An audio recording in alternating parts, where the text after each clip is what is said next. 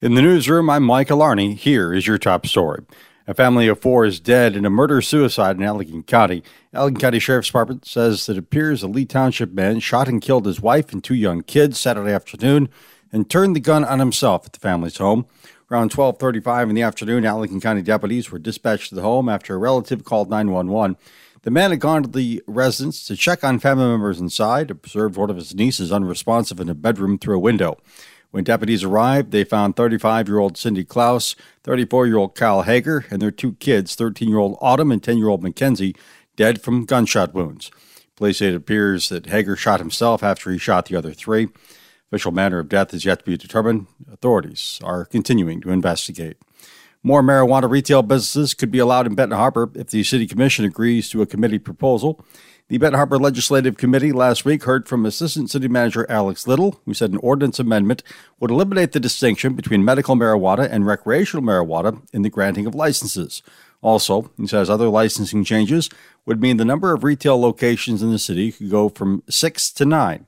Little says the current marijuana businesses have been beneficial. It does increase the number of people coming into downtown with high disposable income. You can look at the parking lots that are full with big new cars and whatnot. That stuff attracts attention. Little says few problems have occurred due to the existing businesses. We're overcoming a 40-year-old perception that you can't come into Benton Harbor. It's problems you're going to get. And all, and it's not happening. Little added Benton Harbor is in good position to attract customers for marijuana retail locations. Doing so will mean more activity downtown.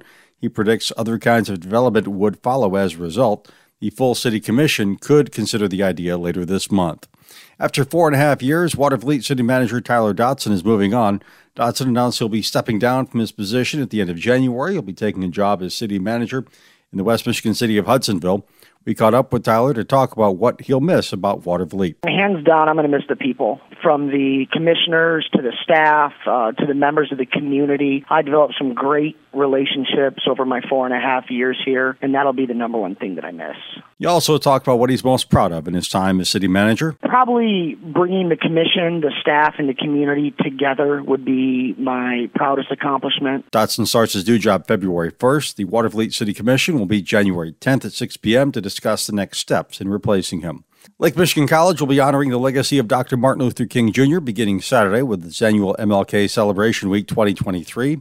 LMC Dean of Diversity Cam Hirth tells us the theme this year is Keep Moving Forward, inspired by King's speech, Keep Moving from This Mountain, delivered April 10th, 1960. Keep moving forward. Obviously, we're coming out of some challenging times with the pandemic and what have you, and we're pleased that we were able to, even during those challenging times, to be able to celebrate the vision and the dream of Dr. King. This year marks the return of the MLK celebration and community breakfast on Monday, January 16th. It'll be at the Grand Upton Hall of the Mendel Center at LMC. We'll be honoring, of course, spotlight recipients from the community, those being individuals or organizations that also have mirrored the principles and the vision that Dr. King advocated for. An MLK Community Expo will be held right after the breakfast to showcase what people can do with their community to improve it for everyone.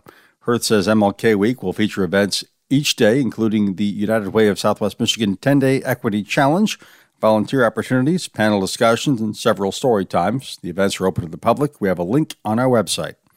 A benefit will be held in Stevensville next month to build a home for a Southwest Michigan veteran. Joy Clough with Guaranteed Rate tells us she often encounters veterans in the community who can't afford suitable homes. She saw what Children's Chapel of St. Augustine was able to do in 2021 to build a home for somebody who had served in the military, and she wanted to do something similar. He's living in that home right now, and when I found out about the story, we've been wanting to do a big thing for our community, especially for our local veterans, and we deal with homes, home financing, and sometimes there's no option for a veteran to buy an affordable home in our community. Clough thought about what she could do and contacted Harbor Habitat for Humanity. Working with Habitat and Nobo Provisioning Center, she's organizing a gala for February 3rd as the three seek to build the home. The gala at Tozzi's in Stevensville will feature music and dinner. Tickets can be bought at harborhabitat.org. In the newsroom, I'm Mike Alarney.